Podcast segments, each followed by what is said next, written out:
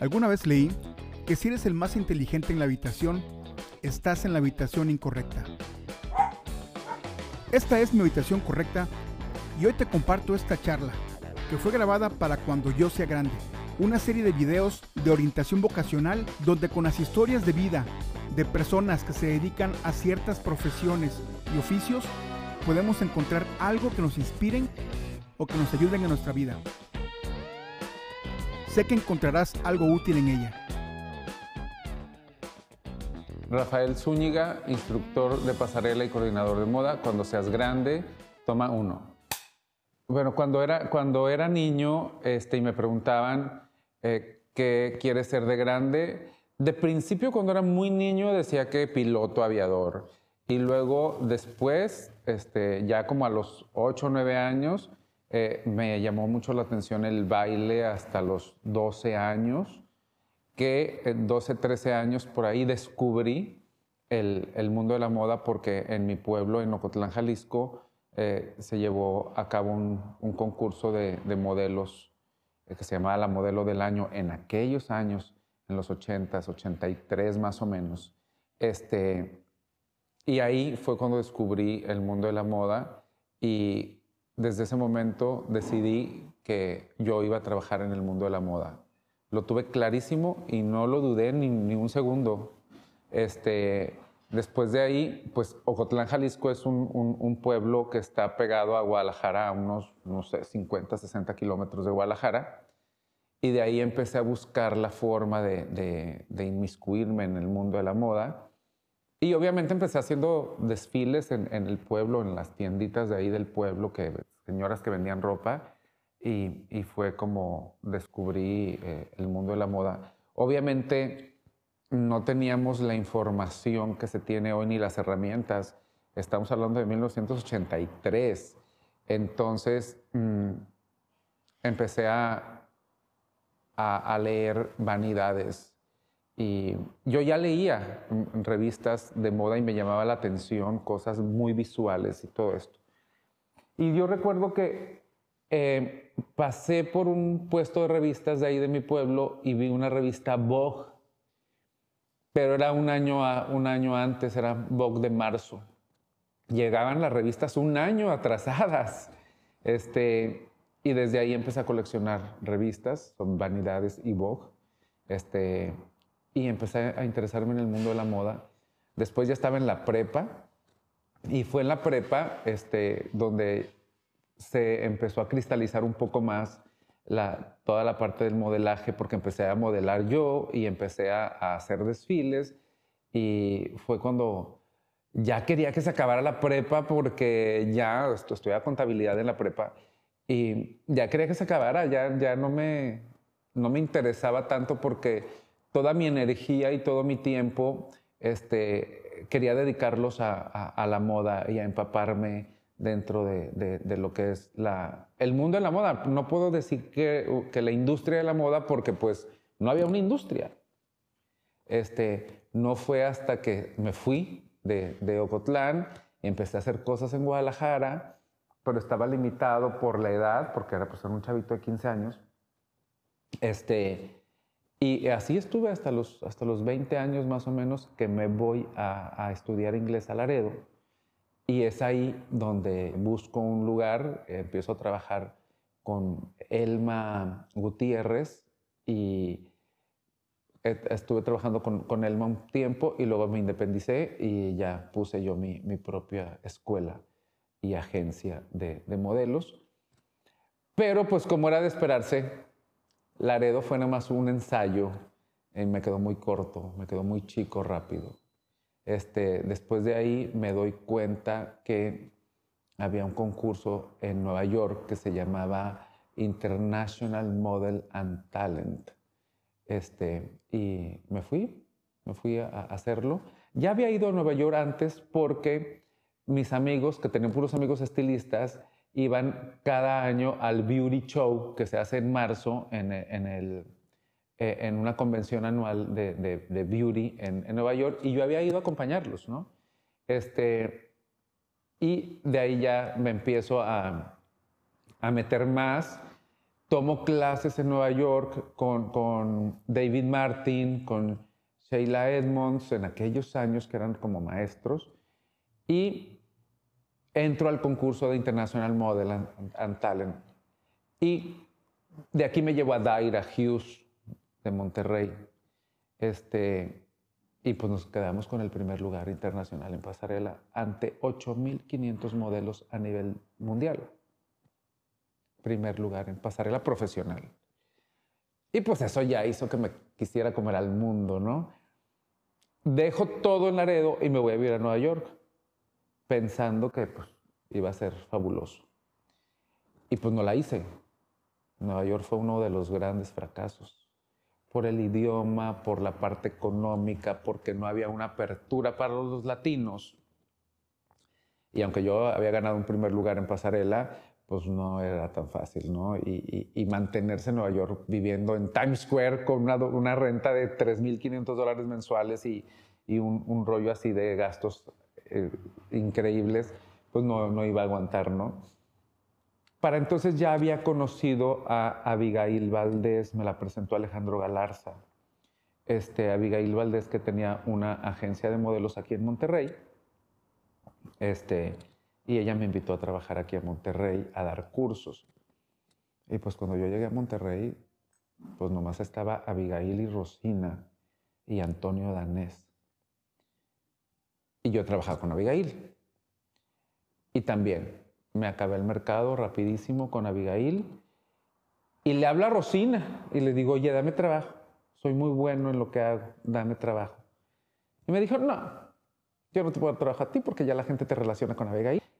Y dije, bueno, pues no, no me Obviamente yo, eh, yo tenía 28 años, estaba en el Yupi Yaja, yo, mi único objetivo en la vida era tener mi dinero para pagar mi departamento y, y este, tener dinero para el fin para andar en la fiesta. Me acuerdo que estaba de moda el bongolé y era como la onda ir a bongolé cada sábado. Pues obviamente yo era una de las figuras que iban a bongolé porque más me vestía súper estrambótico y este y al arcanos y a esos todos los lugares de moda, ¿no?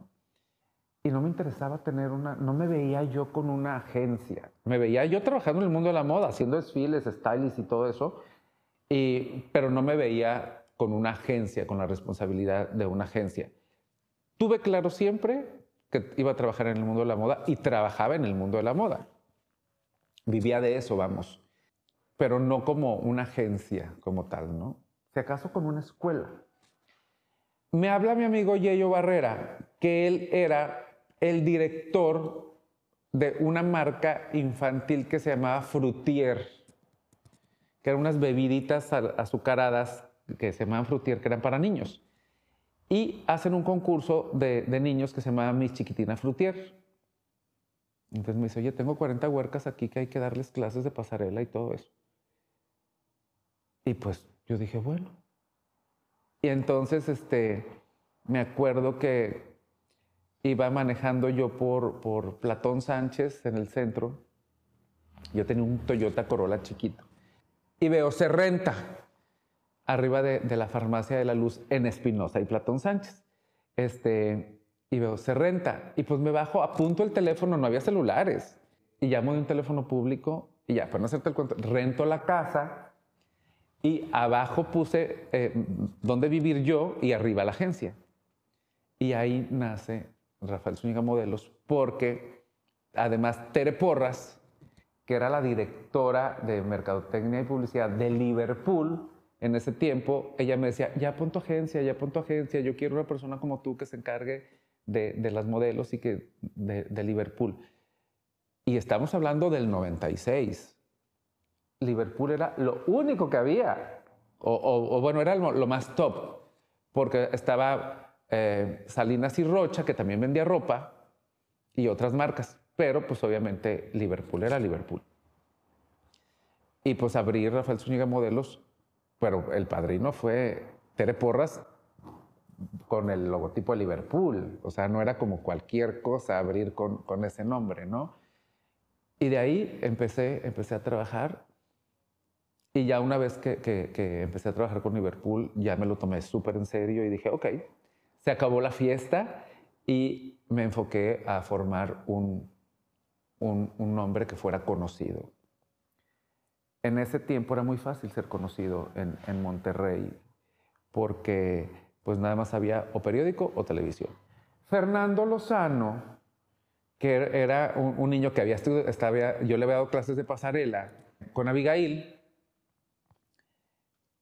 eh, y había modelado conmigo y todo esto, empieza a hacer un programa que se llamaba A la Vanguardia con Erika Buenfil y me invitan al, al programa de A la Vanguardia. Y este programa, digo, para entonces yo ya había, yo ya hacía desfiles de Versace, de Hugo Boss, de Fendi, de Mondi en Plaza Quinta, que esos desfiles los empecé a hacer en, el 98.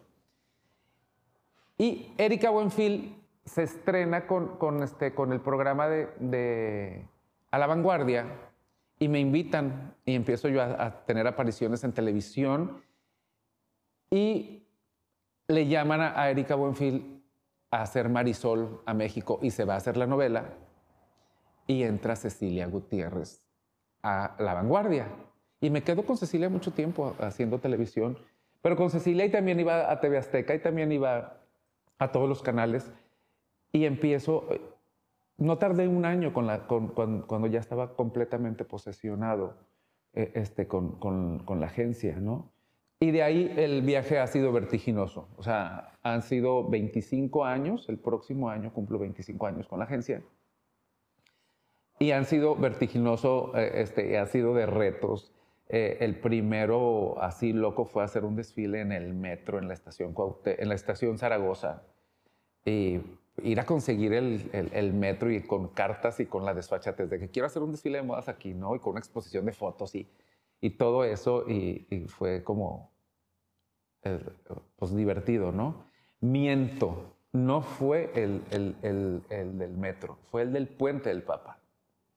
Cuando en el 98, este, digo, quiero hacer algo, algo que, que, rompa todo lo establecido. Y un amigo que era taxista, una vez no sé por qué, yo le digo, llévame, y me dice, ¿y por qué no haces un desfile ahí? Y vamos pasando por, por Constitución y señala el puente del Papa. Y yo le digo, ¿estás loco? Le dije, pero pues a ver, ya pasa el tiempo, pasan dos, tres días.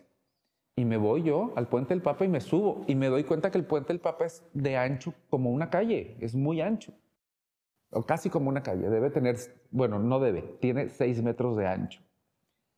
Entonces, digo, órale.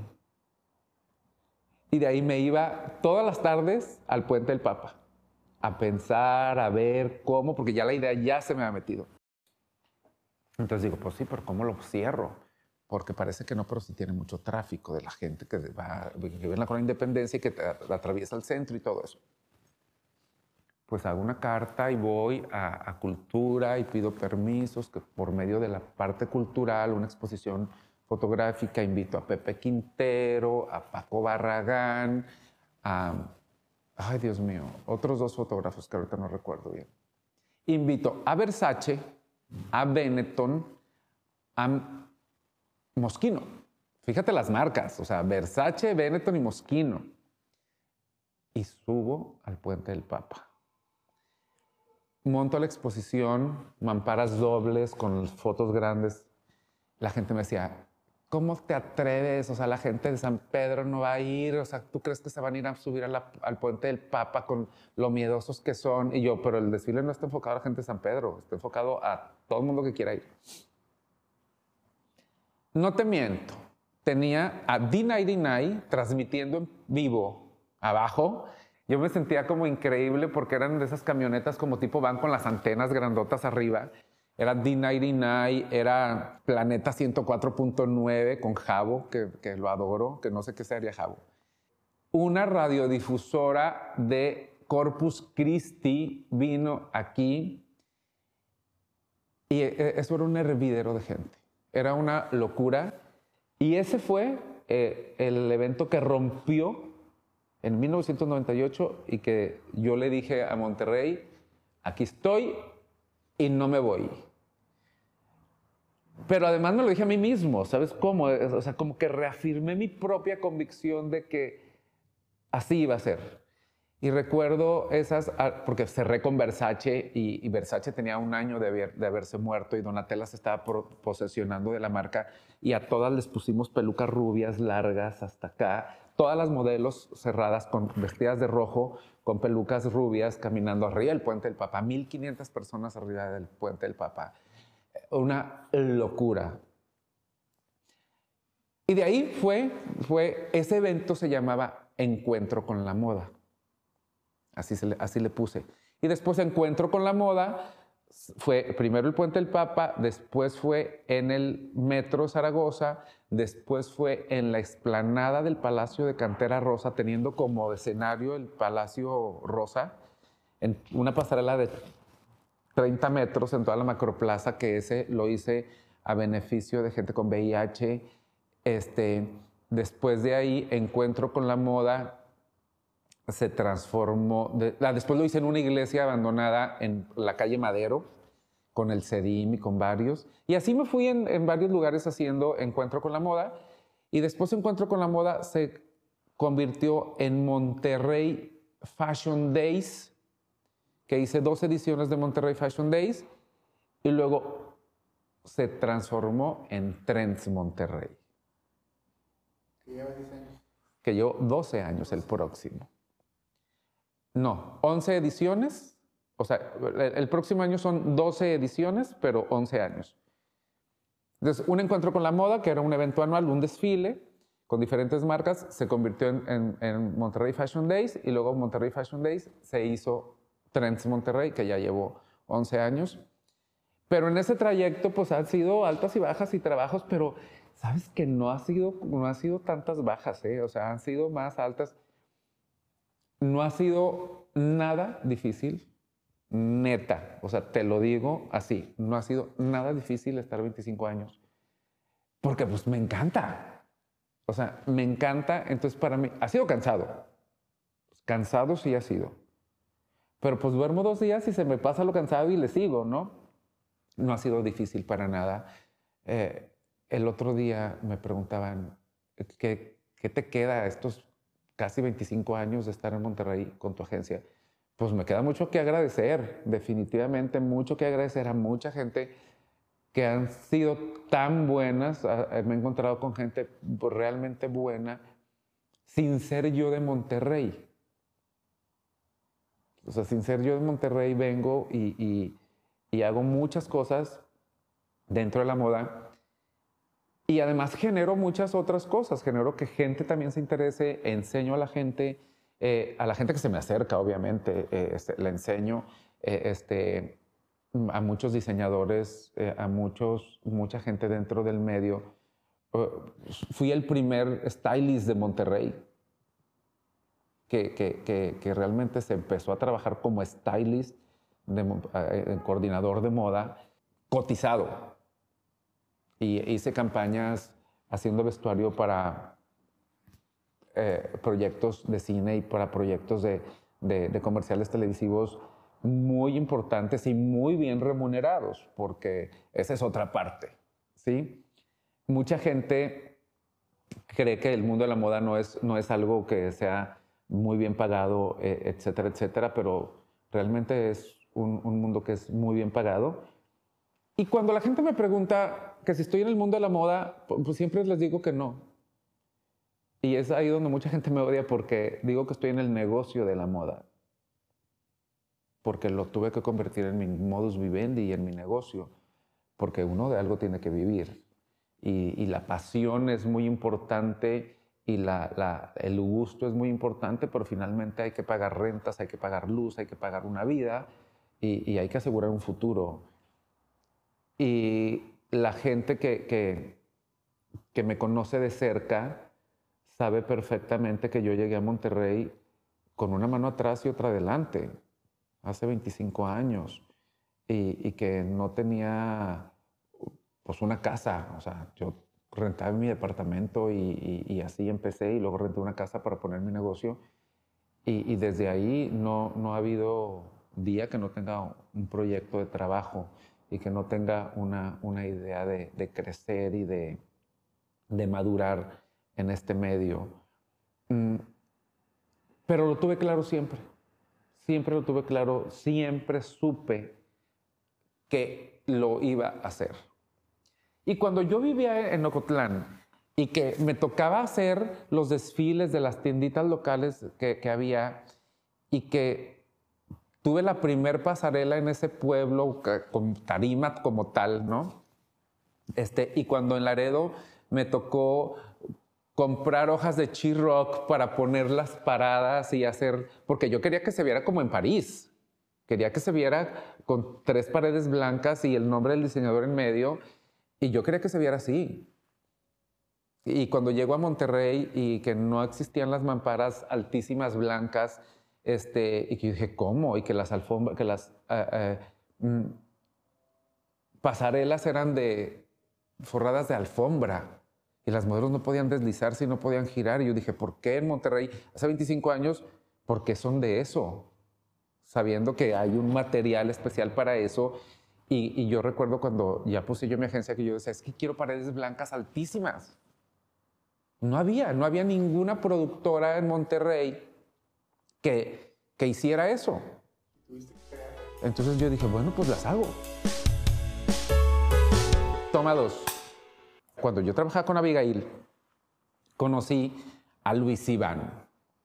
Luis Iván, este, que es uno de los estilistas mejores que he conocido en mi vida y el que mejor peina de todos. Lo conocí, hicimos muy buena relación, una buena amistad él en ese tiempo era embajador de L'Oreal en toda América Latina. Y peinaba en las plataformas en, Venezuela y en Chile y no sé, en todos lugares lo llevaban este, con L'Oreal. De hecho, con él me fui a París con, con, con Luis Iván y con Héctor Terrones. Luis Iván trabajaba con Beatriz Calles, que es la directora de Mercedes-Benz Fashion Week, y uno de los pilares de la moda de este país y Beatriz es la maestra de todos. Entonces, Luis le Beatriz le pregunta a Luis Iván, oye, voy a ir a Monterrey, necesito modelos, ¿qué me recomiendas? Y Luis Iván le dice, hay un chavo nuevo que tiene una agencia que no sabes que te va a encantar, bla, bla, bla. Entonces Beatriz dice, ok, vamos a hacer un casting para L'Oreal, vamos a contratar treinta y tantas modelos, pero cita a Rosina, a Abigail y pues al tal Rafael. Y llego yo al casting, el casting fue en el Hotel Quinta Real. Y pues ahí hubo un enfrentamiento, ya sea Rosina, Abigail y yo. O sea, las tres agencias, ¿no? Y Beatriz empieza a seleccionar modelos. Al final de que hace la selección de modelos dice, modelos contratadas de Rosina Ramón, dos. Modelos contratadas de Abigail, una. Modelos contratadas de Rafael Zúñiga, 31. No sé cómo se filtró esa noticia al norte. Y el norte tenía una columna que se llamaba Qué buen chal. La escribía un homónimo que se llamaba Cocodiva. Y Rafael Zúñiga de la raza eventos, donde quiera que llega, arrasa, bla, bla, bla, bla. Y de ahí empiezo a trabajar con L'Oreal. Entonces, pues ya sea, imagínate, Liverpool, L'Oreal, Versace, eh, eh, Hugo Boss, o sea, las marcas, el nivel de marcas que estaban, que yo estaba debajo de ellas, ¿sabes cómo? Entonces, sí, era un nivel de marcas que además me exigían, porque cuando empecé a trabajar con Hugo Boss y con Fendi, otra de mis maestras, Miriam Kirch, Miriam Kirch, una judía, que era la encargada de, Fendi, de Mondi y de Hugo Boss, que era terrible en, su exigencia de calidad, pero eso me enseñó mucho y me obligó a, a, hacer cosas maravillosas. ¿Sabes cómo? El trabajar con estas marcas, porque decía, estas marcas son alemanas y son el top, y Fendi es italiana y es el top. Entonces eran marcas que, te exigían muchísimas cosas, ¿no? Y trabajé con ella siempre, Hasta que Miriam se fue de, Monterrey a México, yo trabajé siempre para esas marcas.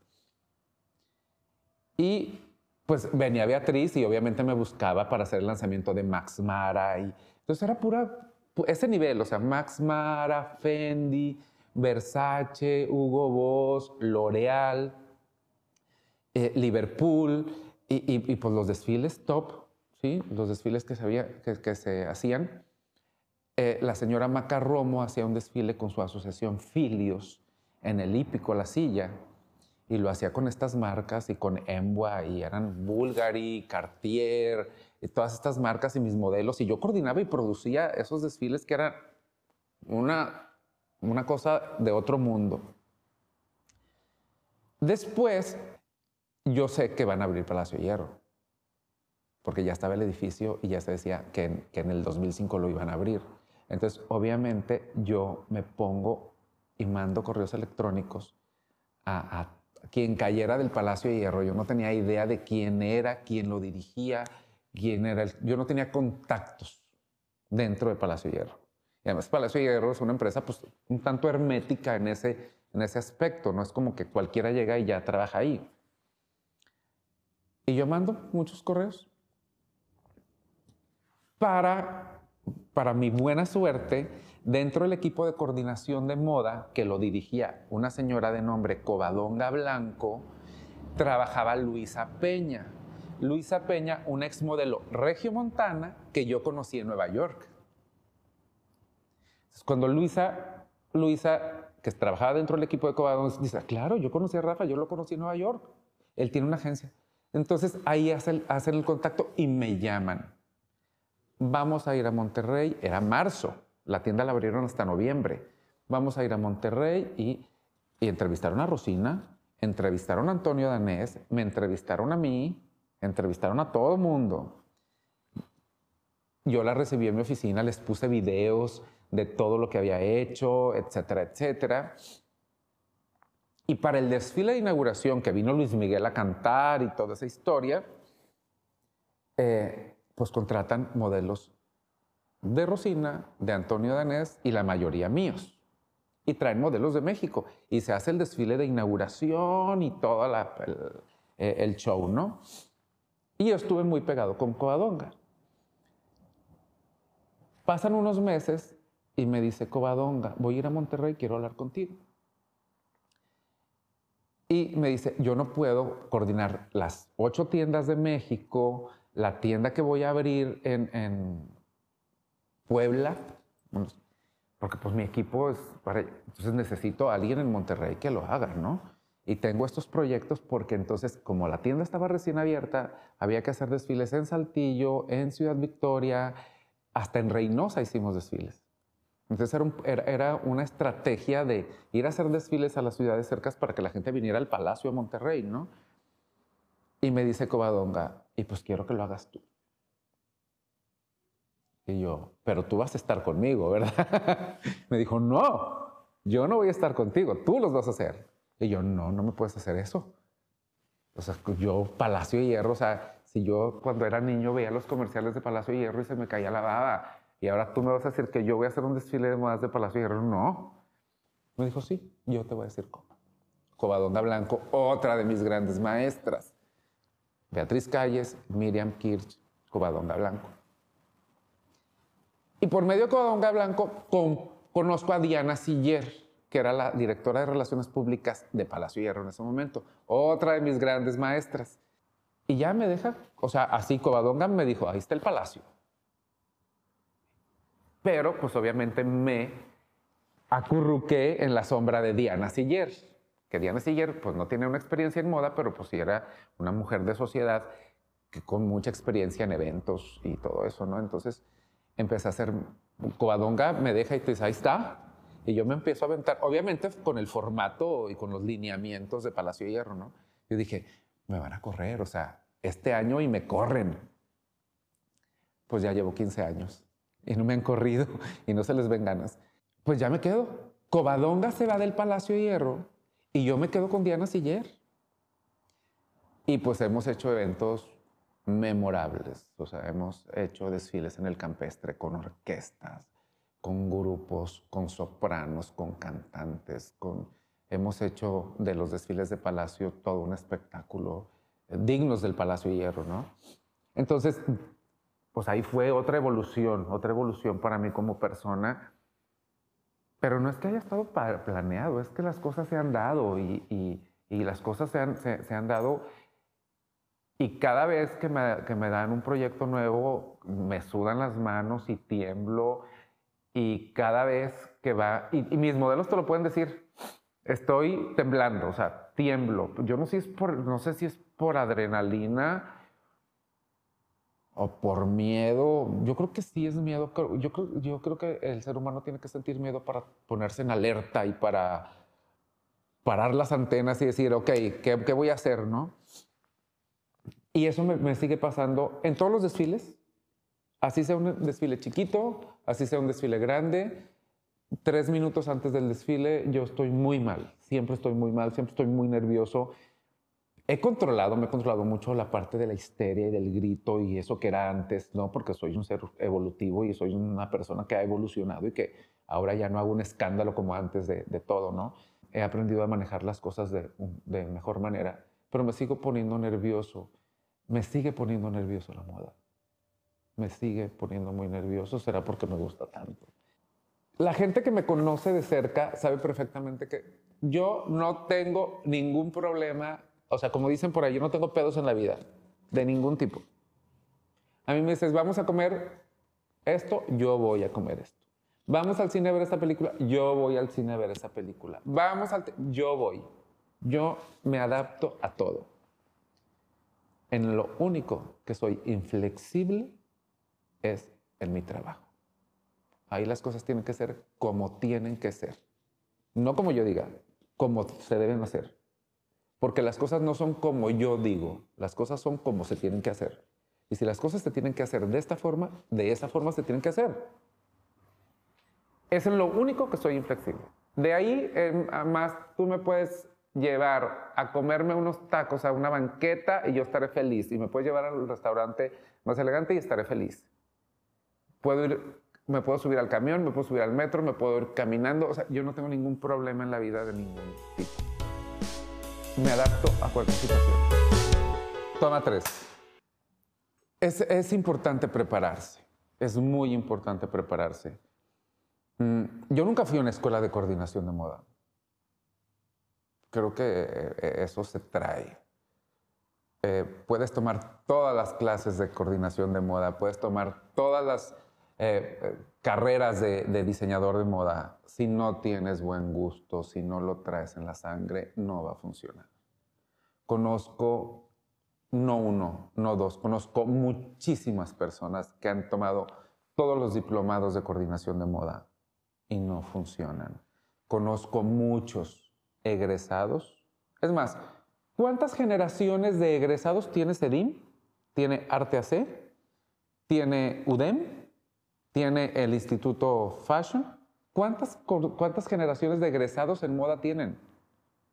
¿Cuántos, cuántos diseñadores tienen ahí funcionando? No hay ni 10.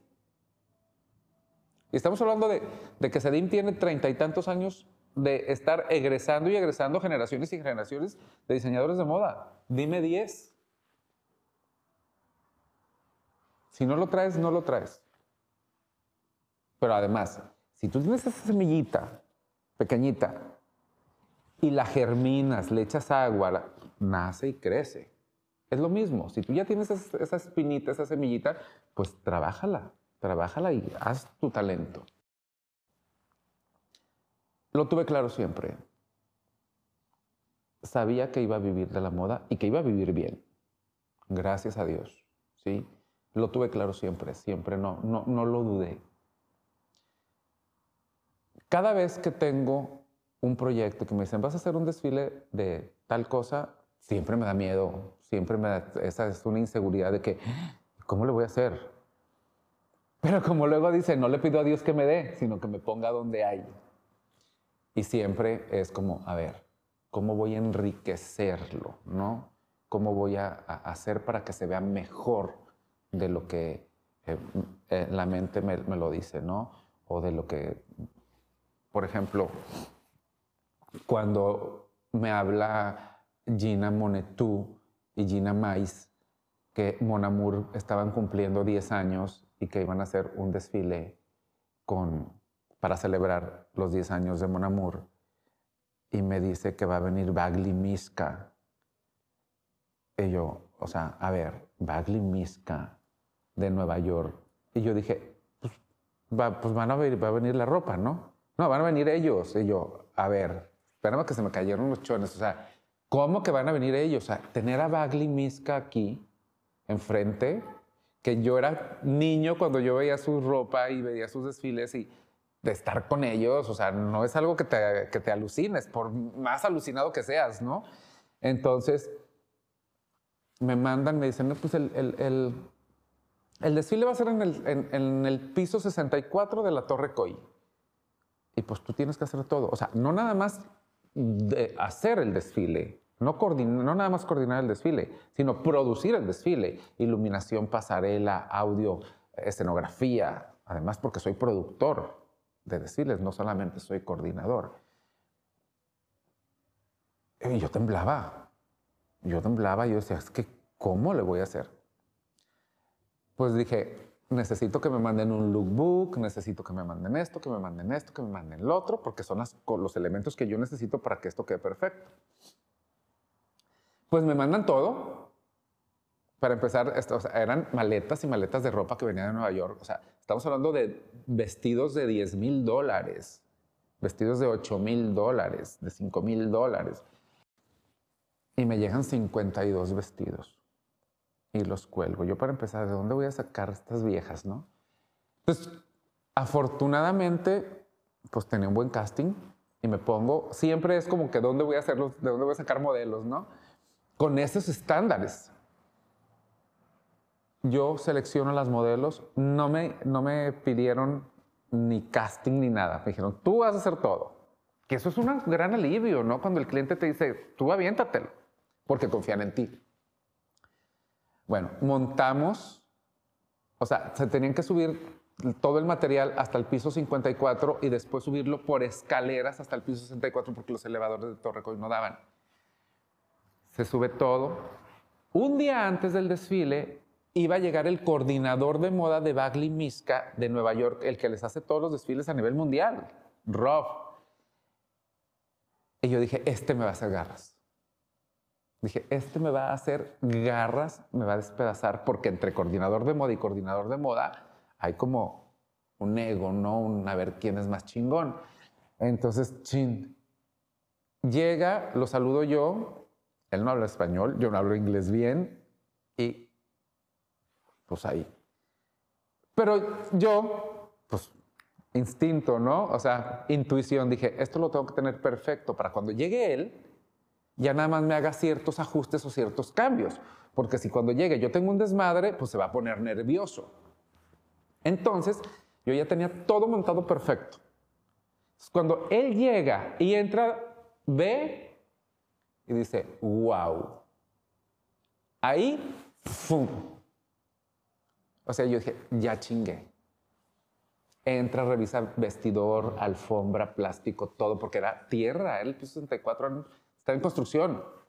Llegan los diseñadores. llega aparte Silvia, no sé qué, que es la, la, manager de la marca, y llegan gente, es una marca global. Y yo, pues, súper a gusto yo con ellos, jajaja, ja, ja, chalala, bla, bla, bla, fotos, fotos a gusto, todo lindo, se hace el desfile, poca madre, todo divino.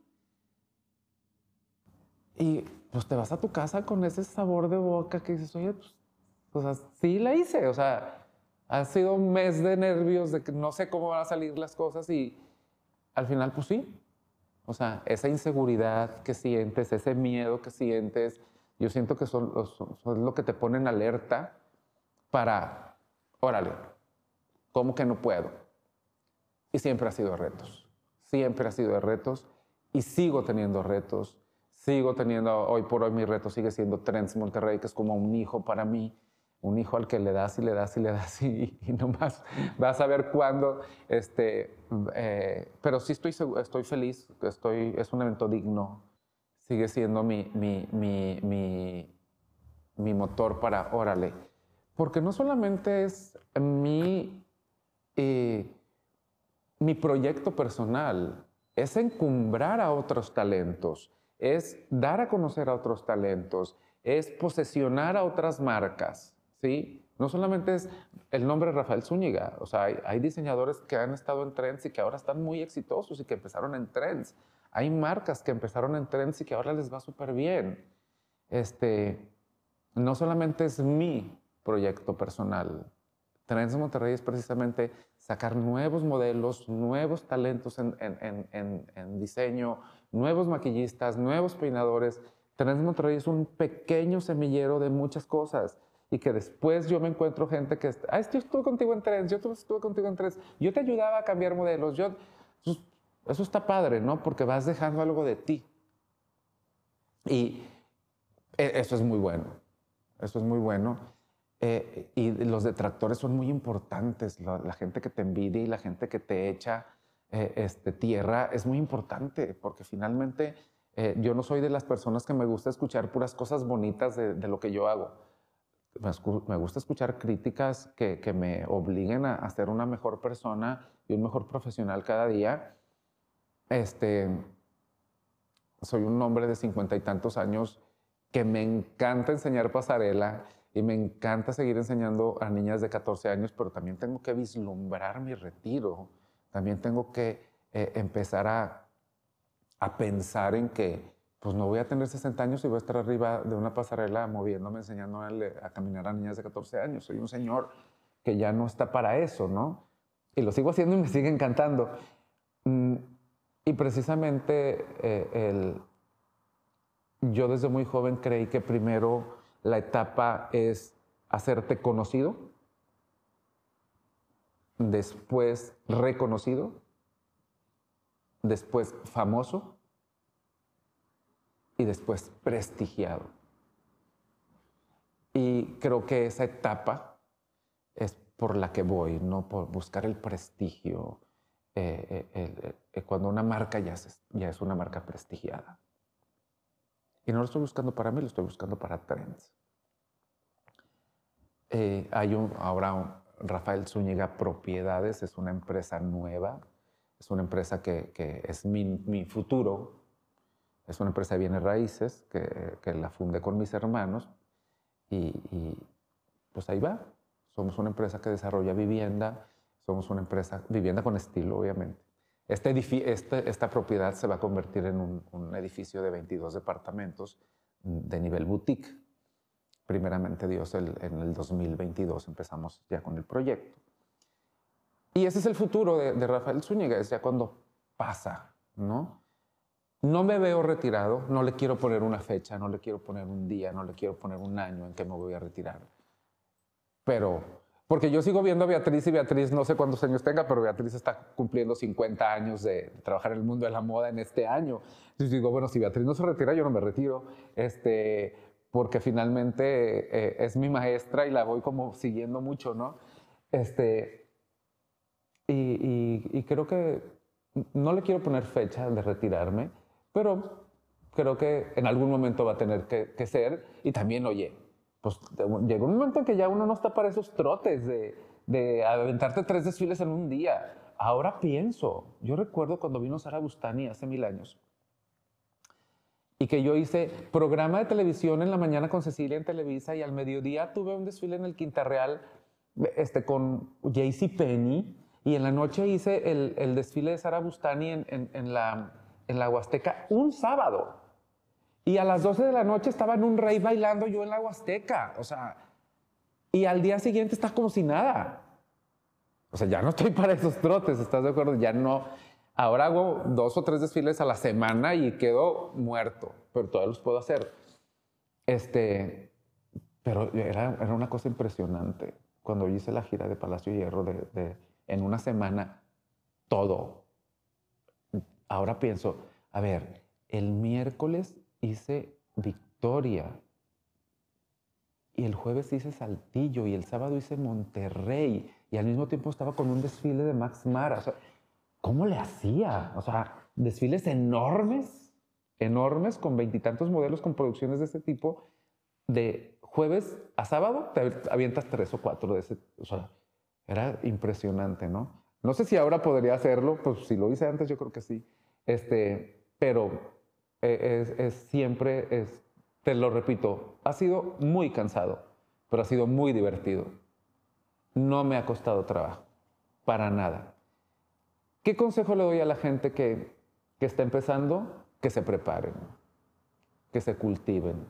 Un, un coordinador de moda tiene que saber de cultura, tiene que saber de música, tiene que saber de arte, tiene que saber de comida, tiene que saber de todo, porque muchas veces tú te vas a inspirar en Mozart para hacer un desfile, o te vas a inspirar en Beethoven o en una área de Beethoven, o, muchas veces vas a, buscar una música, una área de una ópera para finalizar un desfile, para un gran final, o muchas veces vas a querer eh, eh, música de, de, de Tchaikovsky para para un desfile de novias, ¿no?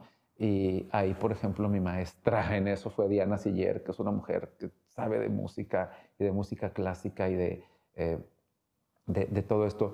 Y yo recuerdo cuando vino Carlo de Michelis, que pusimos caballería rusticana para todo el desfile en trens y eso fue una cosa maravillosa.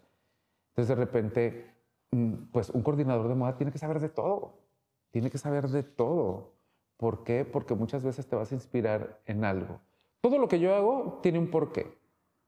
Si yo le pongo una maceta con flores en la cabeza a una modelo es por algo y es por un, porqué, no nada más porque se ve locochón. No, se ve locochón, pero es por esto, por esto, por esto. Hay un porqué. Y eso es lo, que es interesante de esto, ¿no? Que todo tiene que, que todo tiene un porqué. Y, está padre, ¿no? Porque de repente hay gente que dice, ay, si le pongo esto y eso y hago una locura y se ve súper locochona. Pero ¿por qué le pusiste eso? Ay, pues porque se ve padre. No, a ver, ¿por qué? O sea, tiene que haber un, equilibrio visual, tiene que haber una simetría, eh, tiene que ver con, esto o con esto o con lo otro. Realmente eh, e, es, es, muy importante siempre seguir un hilo conductor en una colección. Este, e, el saber el por qué están pasando las cosas. Y, es algo que nunca dejas de estudiar, nunca dejas de aprender, porque cada seis meses, cada cuatro meses hay nuevos, nuevo, nuevo, nuevo, nuevo, y no se cansan, no se cansan, siempre hay cosas nuevas y eso está, está muy interesante. Toma cuatro. Una, una de las cosas más importantes que, o el consejo que le puedo dar a cualquier otra de las gentes, además de prepararse, es el respeto y la puntualidad a tus clientes. Es un valor intrínseco, es realmente lo más importante. Nunca, nunca he empezado un desfile tarde. Nunca, nunca jamás. Que haya dependido de mí, nunca. Lo más que me ha pasado alguna vez es, dame tres minutos. Así que llega, por ejemplo, alguna vez que llegó Diana y me dijo, ya estamos listos ya es la hora. Y yo, dame tres minutitos, estoy reto Tres minutos, que no es, no es tarde. Mm, la gente que ha ido a Trends Monterrey se ha dado cuenta que los desfiles son uno tras otro, uno tras otro, uno tras otro. Eso es puntual. Es más, ha habido desfiles que he empezado dos minutos antes de la hora. Porque digo, a ver, está ya lleno, está listo, modelos listas, faltan dos minutos para empezar, aviéntatelo. Entonces, eso eh, es una eh, es, creo en todo, en lo que te vayas a dedicar. Si eres una persona puntual y eres una persona responsable y respetuosa del tiempo de los demás, eso es una cosa importantísima. Cuando yo estaba en la secundaria tenía una maestra que me dijo un día que llegué tarde, la puntualidad es la cortesía de los reyes. Yo estaba en primero de secundaria. Y se, se me quedó tan grabado, tan grabado, que ahora últimamente es cuando de repente se me va una, una papa entera y llego tres minutos tarde, cinco minutos tarde, que para mí es llegar tarde, pero yo no llego tarde. O sea, y menos ahora. Si no llegué tarde antes, ahora es Oye, voy en camino, o sea, estoy retrasado. Avisas. ¿Sabes cómo? Ya voy. O no voy a llegar. ¿Sabes cómo? Me parece que es una falta de respeto enorme el no llegar a una cita y que no te disculpes y que no te... Es más, si tienes que inventar que se te ponchó una llanta, invéntalo. Pero justifícate. Eso ha sido una seguridad con mis clientes. Es algo... Eh, mis clientes son el capital más grande de mi negocio. No soy yo. Son ellos, son mis clientes. Finalmente ellos pueden conseguir a otra gente. Hay mucha gente con talento, muchísima gente con talento. Hay muchísima gente que, puede hacer las cosas igual que yo o mejor que yo. Definitivamente, lo tengo claro. Por eso me esfuerzo, por eso, después de 25 años me sigo esforzando para hacerlo, porque finalmente eh, estoy consciente que hay gente que lo puede hacer hasta mejor que yo. Y el respetar todos los tiempos, eso es una cosa muy importante. Te dediques a lo que te dediques es muy importante el cuidar el tiempo de las demás personas. ¿Qué opinas de la suerte? Sí existe. Existe cuando tú la creas. Creo que tú tienes que crear tu suerte. Este. Y también creo en que si decretas las cosas, también te funciona a ciertas personas. Creo que es un sentido de convicción. Eh, él hablaba el otro día con Ivana y me decía que tu alma te va diciendo. Y creo, ahí me cayeron muchas cosas, ah, me cayó el 20 de muchas cosas, ¿no? Creo que tu alma te va diciendo por medio de la intuición, por medio de la intuición. Y creo que si yo no haya tenido esa intuición de perra, no haya podido hacer muchas cosas. ¿sí? Eh, creo que parte de la suerte, o creo que es mucha suerte tener una buena intuición, el saber intuir las cosas, eh, definitivamente es lo que te va marcando. Y yo ahora pienso y regreso mentalmente al pasado y creo que si yo no haya tenido esa intuición, pues haya estado perdido en muchísimas, en muchísimas ocasiones y en muchísimos momentos de mi vida, la intuición me, me, me salvó. Y la intuición es la expresión de tu alma.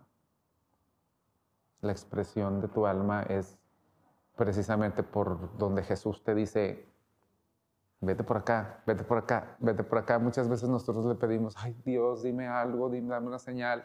Pues tu intuición te está guiando, te está diciendo. Entonces, creo que definitivamente, más que la suerte, que sí creo que existe, creo que la, intuición que nos da, que, nos, que tenemos cada persona es lo que nos va a salvar. ¿Qué mitos crees que existen en la industria o en el mundo de la moda? Que todo es glamour. Y ese es el, el, el, el, mito. El otro día lo escribía yo. Ay, es que son dos mundos. ¿Sí? El mundo del red carpet, de cuando eres invitado y llegas y posas y convives y tomas el vino y eh, que es un, el glamour, la parte de la pasarela es divino. Pero mi mundo es otro. Mi mundo es planchar ropa, eh, acomodar zapatos, mm, llevar una logística de tiempos de maquillaje, peinado, de ensayos, eh, de cambiar, de llevar un ejército de gente, de 20 modelos, peinadores, maquillistas, cambiadoras, este, equipo de iluminación, equipo de audio. Es otro mundo. Entonces sí existe un mito, porque mucha gente me dice, tu vida tan fascinante. No, o sea, digo, si es mi vida, yo la veo fascinante, me encanta. Pero no es como la gente piensa que es la vida de Rafael Zúñiga. ¿Sí?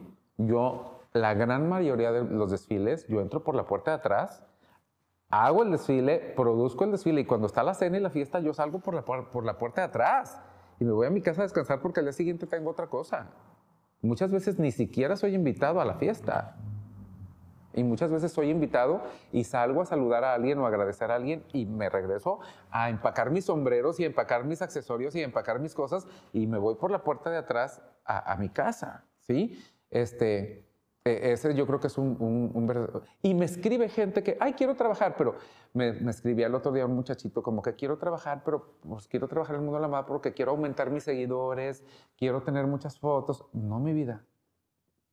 Si vas a trabajar conmigo no vas a tener tiempo de hacer eso. Porque vas a estar encintando zapatos y cuando se acabe el desfile vas a tener que meter los zapatos en cajas de, cajas de cartón y, vas a cargar cajas y vas a, jalar rackets con ropa. Y o sea, no es tan glamoroso. No es tan glamoroso como la gente piensa. Trabajar en moda no. Si quieres ser influencer y ser celebrity, ah, bueno, es otro, otra entrada. Es otro el proceso. No trabajar en el mundo de la moda. ¿Sí? Muchas veces he tenido que estar cosiendo un zipper media hora antes del desfile o 15 minutos. Es más, he tenido que en el momento que estás subiendo, el zipper se atora o se friega y falta 30 segundos. ¿Cómo lo solucionas? ¿Sí? Entonces agarras ahí una mascada y haces un cinto y, pones unos alfileres por, en 20 segundos y ¡pum! sale. Y nadie se dio cuenta. Y entra. Esas son las proezas, ¿sí? Cuando en un desfile del CEDIM, Cintia de la Vega estaba en pasarela y luego salía otra modelo y volvía a salir Cintia y cerraba el desfile. O sea, nomás tenía una modelo para cambiarla. Y el vestidor estaba hasta allá. Y no nos dimos cuenta nadie hasta cuando ya era el momento. Entonces me dicen, Cintia estaba en pasarela y me dicen, es que ya nomás sigue Ángela y cierra Cintia. Y yo, oh, oh. O sea, segundos. Y yo, tráiganme el vestido de Cintia, tráiganmelo aquí. Y Ángela estaba aquí, Cintia venía y le dije a Ángela, haces doble caracol y te paras y haces un poquito más de tiempo y ya te vienes.